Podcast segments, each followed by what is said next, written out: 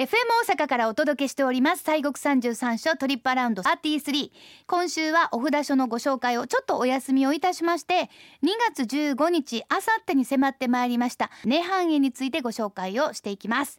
まあ明日がバレンタインそしてあさっては涅槃絵ということで いろんなね宗教的な行事が続きますけど宗教的かどうかわからんけど、はい、さあそれではあの森さん涅槃絵っていうのを、要するに涅槃に会って書きますよね会議の会、はい、涅槃絵、どういう日ですか？まあ、涅槃絵というのは一言で言うと、はい、お釈迦さんが亡くなった日っていうことでございまして、ね、2月15日に亡くならはった。そうなんですよ、はい。あのえー、この今「会」という「会う」という字で「絵」と言いましたけども、はい、これはあの仏教の、まあ、法要なんとかで「なんとか絵」「なんとか絵」なんて言うんですが、はい、あのまあなんとか会というね、あのまあ、皆が主へ、主へ、あの集会所の集会と書いて主へって言うんですが、はい、皆が集まるっていうことで、うんうん、一堂に会して、えー、ということで、あの2月15日の涅槃へと、あの4月8日これはお釈迦さんの誕生日の乾物絵、はい、花祭りなんて言いますけどね、はい、あとは12月8日の浄土絵これはお悟りを開かれた日、えー、ということでこのまあ3つはそういう意味ではまあ仏教においてはまあ三大イベントなんですよ。あそうか、えー、涅槃絵乾物絵浄土絵ということですよね。はい、そうですね。うん、でそのうちのまあ涅槃絵というのが2月15日、えー、旧暦の2月15日にまあ亡くなった日ということなんですが、うん、えー、まあ実際はねその日に亡くなったかどうかというのはこれはあのずっと伝承で、えー、伝わっていますから、はい、歴史学的にどうこうというのはちょっと分かりませんけれども、うん、えー、そうなんですね。で、えー、そうですね。涅槃っていうのはまあそういう意味ではあのーお釈迦さんが最後この世のから世からお姿が消えた日でございますからねまあそういう意味ではちょっと大きな意味なんですね。そうですねだから涅槃という言葉を知らないということはなかなかいらっしゃらないと思うんですね。うん、涅槃っていうのは聞いたこともあるし、難しい、はい、なかなか使わない漢字ですけれどもでも、はい、この字面もわかるしこの漢字を見たら涅槃ってよくわからなくても読めるっていうのがね、はい、そうかなと思うんですが、うん、さあその涅槃というまあその、まあ、言葉の意味というか。そういうのはどういうことになりますか、はいはい、そうですね。あのネハンっていうのはサンスクリット語のニルバーナという言葉の、はい、まあ訳なんですね。うん。えー、なんかあの外国の音楽の人でやはり、ね、そうですよ。まあまあ激しめのねヒトラーがねやりますけど。やりましたけどね、うんうん、だからあの私らあの名前最初聞いた時におネホンかと思ってね、うん、えー、なかなか激しいなと思ってね。やっぱり、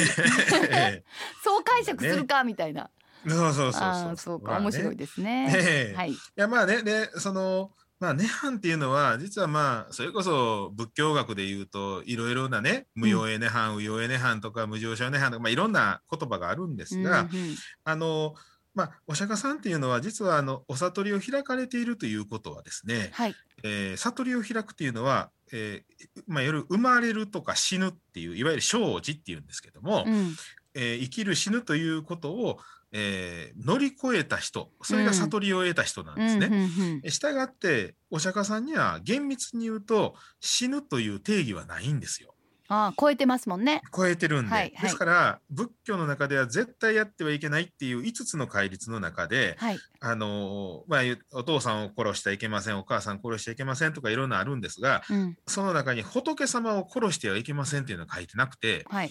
仏様を傷つけてはいけませんって書いてあるんですね。あの要するに血を出してはいけないっていうことで、ですからまあそういうふうに実はそういうふうなこういうあの亡くなったという定義がないんで、はい、あの傷つけるというふうなそんなまあ戒律の中でも出てくるようなもんなんですが、うん、ですけどあのまあ、あ生きながらにして悟りを開かれて、まあ、その死生生死を乗り越えられているということなんですが、はい、しかし生きてるあこれまあウヨエネハンっていうんですけど、うん、生きてる以上はですねやっぱりこうご飯を食べたりしないと生命活動としてあの体は維持されないわけです、ね、そうですね。ボディがありますからボディそうなんです。はいでまあそれで最後あのまあこの体が滅することで、えー、まあ最後の一つのまた悟りの、えー、この、えー、まあ涅槃の境地に一つ入られるということでの、えー、意味合いもあるんです。でまあもともとそんなあの超えてるんで体がなくなろうがどうしようが関係ないっていうそのまあ最後もう一つあるんですが、まあまあそういうふうなことで、えー、亡くなっていくということがこの涅槃っていうこと。あなんかじゃあ、あのーうん、段一段階まあ、進むというか、なんというか。そうですね、まあ、この体がまあなくなっていくというふうなことで、うん、あの一つの大きなちょっと実は意味があると。あの意味がある。そうなんです。でね、お釈迦さんがね、亡くなる前に、あのそれこそ観音経という観音さんの経の、えー、説かれている法華経というお経の中にはね、はい、観音さんのあ仏さんのお釈迦様の寿命で、うん、そろそろ私、えー、寿命来て死にそうやねんっていう話をしはるんですよ。うんうん、そしたらお弟子がね、いやいや、そんなん言わんといてえなと言わはるんですが、うん、あのこの涅槃というのは、うん、私は仮にするものなんやと。で、うん、要はずっと言ってたらみんなあの頼りきるやろうと。はいはいはいはいはい。うん、なんでこの体を少しあのみんなから見えないけれども仮にこの体を滅することによって姿は消える、うん、しかし、はいはいはい、常にここにいるっていうふうにねあのお釈迦さんはあの如来寿療本というお経の中でね、うん、そう言うとはるんですけどね。あ私その逸話ね、好きです。はい そのお話すごく、ええうん、だからねあのお釈迦さんはまあそういう意味で涅槃ということであのこの体肉体はまあなくなっていくんですけれどもあの、まあ、当然ね、えー、私らはその形骸に接するということが、まあ、直接的にはできなくなるということなんですが、はい、まあ、常にあの不滅としてクオンというね永遠の仏としてはおられるよっていう、まあ、そんなあの意味のある日でもあるということですね。そうなると非常に今意味深い日っていうことですよね。そう、ね、いうふうに、はい、まあ極端にそういうふうに思えるか思えないかっていうのはもう本当にそこが一番のまあポイントになるのかなとは思うんですけれども、はい、まあでもあのネハンズっていうの皆さんご覧になったことがあるんじゃないかな、はい、そうですね。あのネハンズっていうのはあのいろんな有名なあのネハンズたくさん文化財あるんですが、はい、あのお釈迦さんがあ右の脇腹を下にしまして、うん、で北の方を頭にしましてね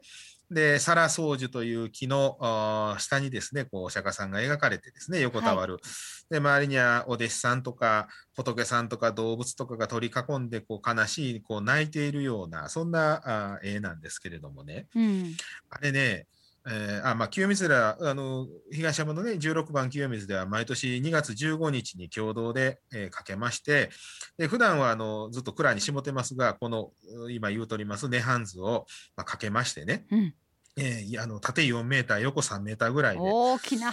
えー、1708年の山口設計という人が書いたものなんですが、うんうんうんえー、朝の9時から16時まで、あの20日までね、今回公開しますけれども、はい、15日から20日まで、で時間が9時から16時まで。そうです。はい。はい、わかりました。はい。でね、その図の中にはね、必ずね、あの木の上にちっちゃなあの風呂敷包みがあるんです。でそれがお薬なんですわ。ほうほうでその反対側には雲に天女の絵が描いてありましてね、うん、でそれがお母さんなんですよお釈迦さんの。うんうん実母があってで、はい、お母さんがあの我が子が体があかんもう死にかけてるっていうことで、うん、その薬をあの、まあ、持ってきはってね、うん、間に合わんいうことで放り投げはったんですよ。うんうん、でそれが木に引っかかったというね。あえー、ですからあのお薬をもらうのは投薬するっていうのはあの薬を投げるっていうのはここから話が来るっていうね。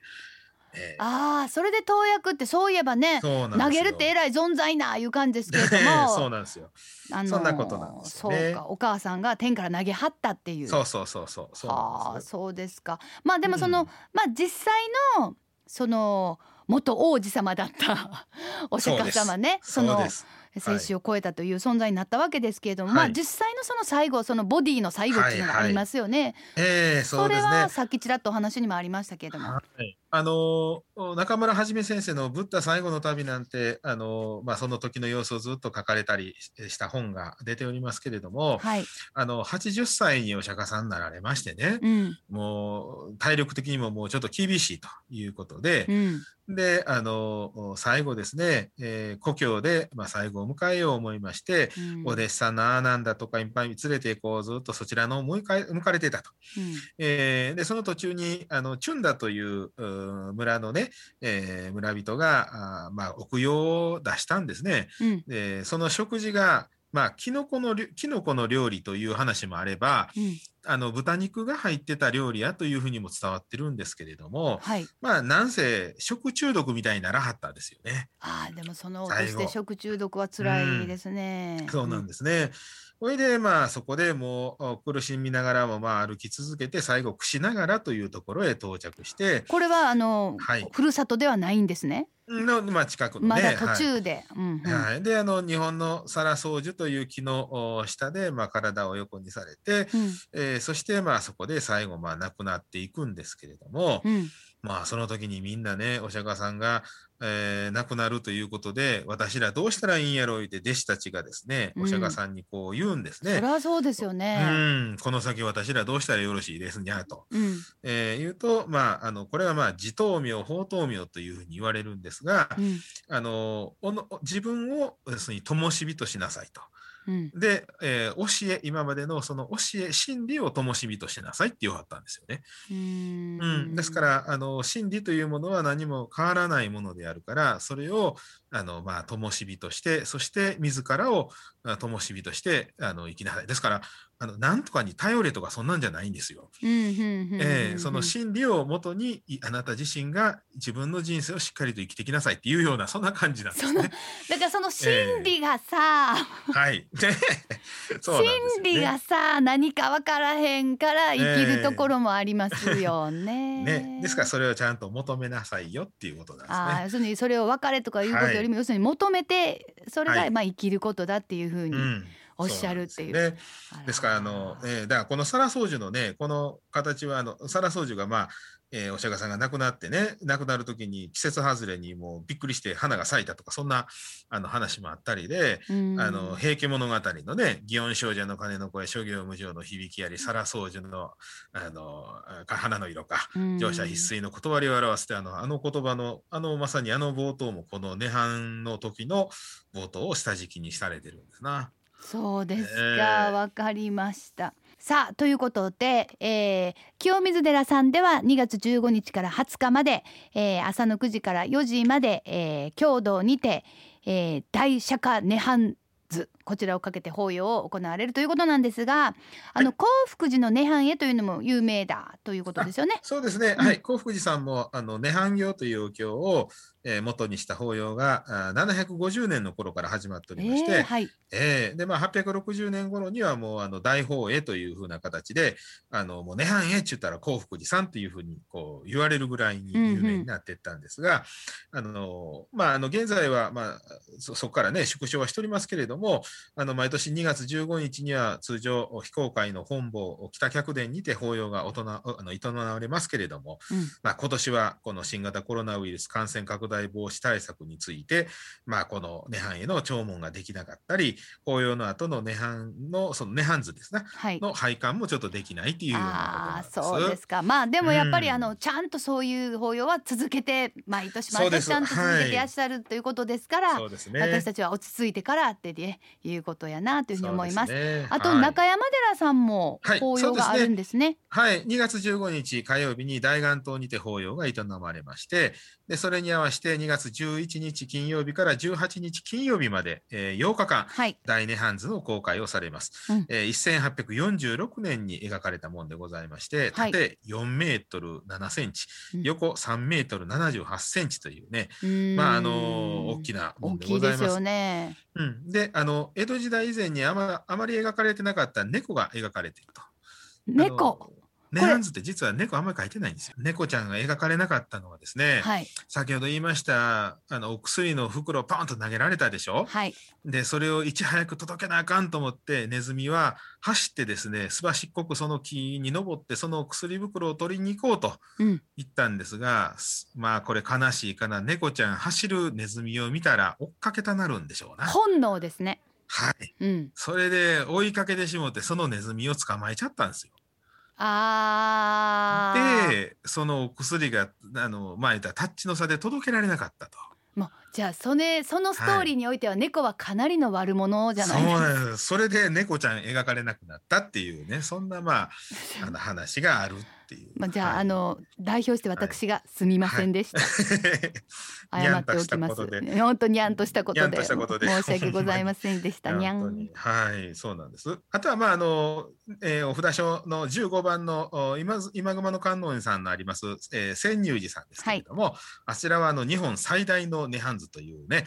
あの縦がおよそ16メートル、横が8メートルと、ね。えー、え江戸中期に書かれました、えー、妙高古漢上人が書かれたものでございましてね、うん、あの天井から床までずらっと並ぶなの伸びる感じでございます。16メートル8メートルすごいですね。すごいです。えー、3月14日月曜日から16日水曜日の3日間公開をされまして、えー、法要はあ15日火曜日が法要ということでこちらは3月の15日、はい、ということですね。中山寺さんは2月15日、はい、ということでございます。はいやっぱりこういうお話も聞いたらねもう聞きたいこといっぱいありますから。こういうちょっとやっぱり、ね、あのどうやったかとか成り立ちとかねなんかそんなお話もちょっと本当聞いてみたいなと思いましたが、ね、まあ、今週は2月15日迫ってまいりましたあさっての涅槃絵についてご紹介をさせていただきました。